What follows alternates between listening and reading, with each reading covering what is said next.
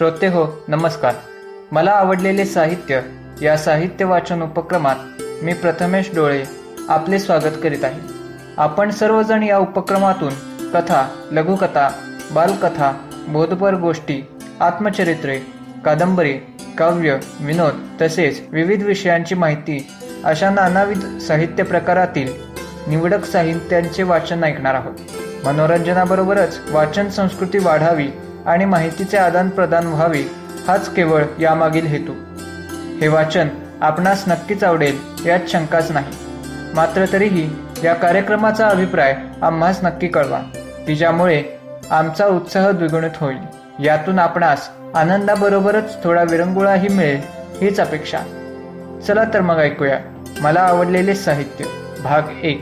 सादर करते श्री दीपक खटावकर. कथेचे नाव शिकार. गावापासून अर्ध्या एक मैल दूर असलेल्या शिंद्यांच्या वस्तीवर सात आठ जणांचा जमाव बसला होता.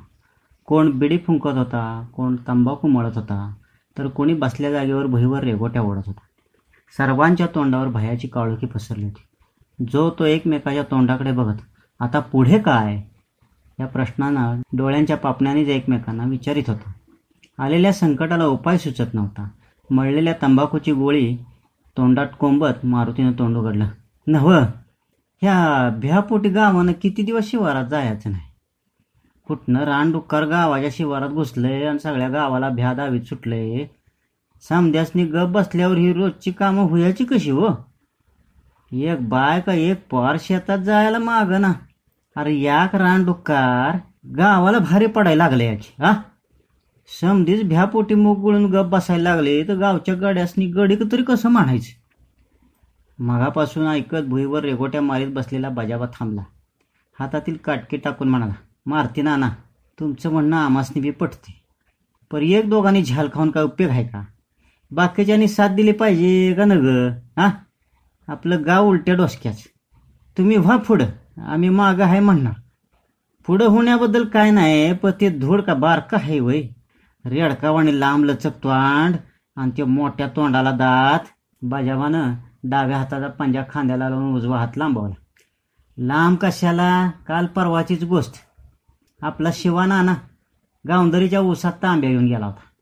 नुसताच बसला. तितक्यात सरीत बसलेलं रान डुक्कार गुरगुरलं. झॅप घेऊन अंगावर आलं. इतका दानकट शिवाला ना पण निम्म्यातनंच उठला. वस्तीकडं पळतच सुटला. अजून बी त्याला गुरगुरल्याचा आवाज येतोय. हा? शिवानाना ऊसातनं सुटला. पण गावानं हातकी खाल्ली त्याचं काय? या रानडुकरानं तर या खोमानच घातलंय म्हणा. मारुती नानानं खोल सुस्कारा सोडला. त्या सात आठ जणांच्या गप्पा ऐन रंगात आल्या असताना विहिरीकडील लावणातून शिंद्याच्या वस्तीनं रोखानं कोणीतरी मानवी पांढरा ठिपका वेगानं धावत येत असलेला दिसला. धावता धावता गडी मागं वळून बघायचा आणि पुन्हा पुढे धावायचा. काही क्षण गप्पा थांबल्या. भुईला बसलेली गडी माणसं पटापटा उठून उभी राहिली. गावात येणाऱ्या माणसाचा अंदाज करू लागली.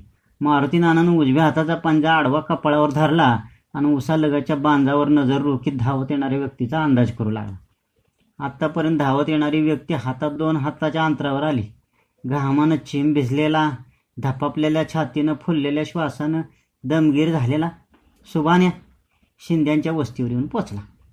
जोर जोरानं श्वास घेत तुटक तुटक बोला मारती नाना डुक्कर माग लागल्या. लय दांड ग लय दांड ग धाड अरे पर हाय कुठं? सांगशील का नाही? आतापर्यंत शोभाण्याची भीती थोडीफार कमी झाली होती. पायातला कंप मांदावला. थोडीशी उसंत घेऊन जोरानं श्वास घेत शोभाण्या पळा उसा काढल्या बांधावर मी गवत कापत होतो. सुरीत बघितलं. मकाण्यातली मक्याची कणस दातलून टाकलेली. तसाच पुढे गेलो तर गोर आवाज आला. म्हणून एक पाऊल मागं सरकलो. तर ते काळ लांबलचक धूळ धूड झाप घेऊन अंगावर आलं. माग फिरून न बघता तसाच पिकात ना आडवा तिडवा पळत सुटलो. बाजाबा ही बायली लईच भ्या दाखवायला लागल्या की र. मारुती नानानं भुवई उंचावली. बसल्या जागेत बाजाबानं पापण्याची उघडजाप केली आणि हरवलेली वस्तू सापडल्याप्रमाणे चटकन उठला. मारुती नाना उठा. गावात जायचं. आणि दिसल तो घडे घरातनं ओढून काढायचा.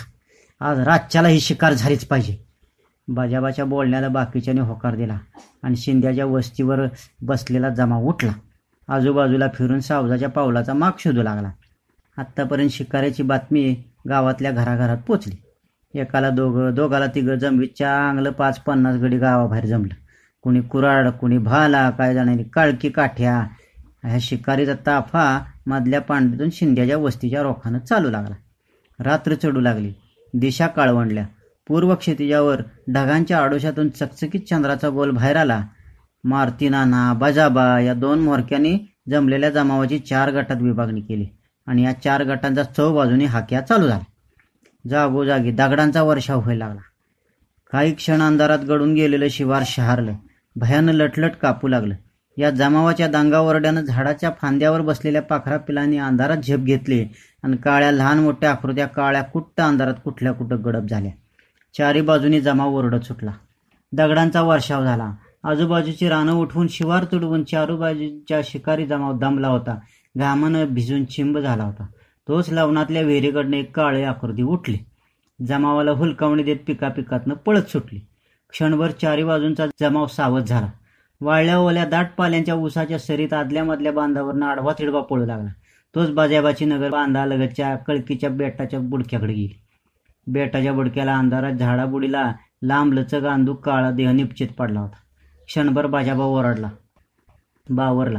बेटाच्या बुडक्याकडे निरकून पाहू लागला आणि मारती नाना!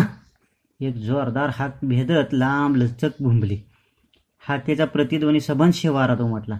विस्कटलेला चौबाजूचा विभागलेला जमाव सगळा एकत्र झाला. त्या कळकीच्या बेटाभोवती चौबाजूने घेराव पडला. चांदण्याच्या संधी प्रकाशात कळकीच्या बुडाला निपचित पडलेल्या देहावर शिकाऱ्याच्या धडात धडकाट्या पडू लागल्या. पळून पळून दमल्या भागल्या शिकाऱ्याने तोंडावरचा घाम पुसला. केल्या श्रमाचं सार्थक झाल्याचं चित झालं त्यांच्या घामजलेल्या मुखावर उमटलं होतं. चंचा सुटल्या पान तंबाखूची देवाणघेवाण झाली.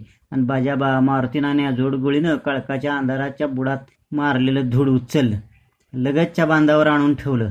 मारुतीनानाने शिका शिकाय खिशातली बॅटरी काढली. बॅटरीचा तांबडा भडक झोत त्या धुडावर पडला आणि जामाव दचकला. मारुती छातीत धस्स झालं. ते रानडुक्कर नव्हतंच. ते मेलेलं होतं म्हशीचं रेडकू. उभ्या उभ्या जागीच मारुती नाना चुकचुकला. बाजा बाजा कानी पुटपुटला.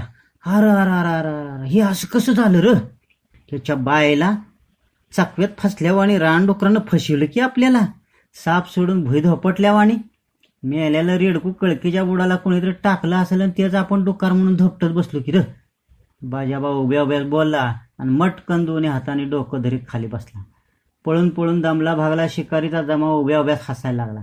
जमाव हसत होता शिकार फसली होती सावध चुकलं होतं आणि मेलेलं रेडकू बेवारशासारखं बांधावर निपचित पडलं.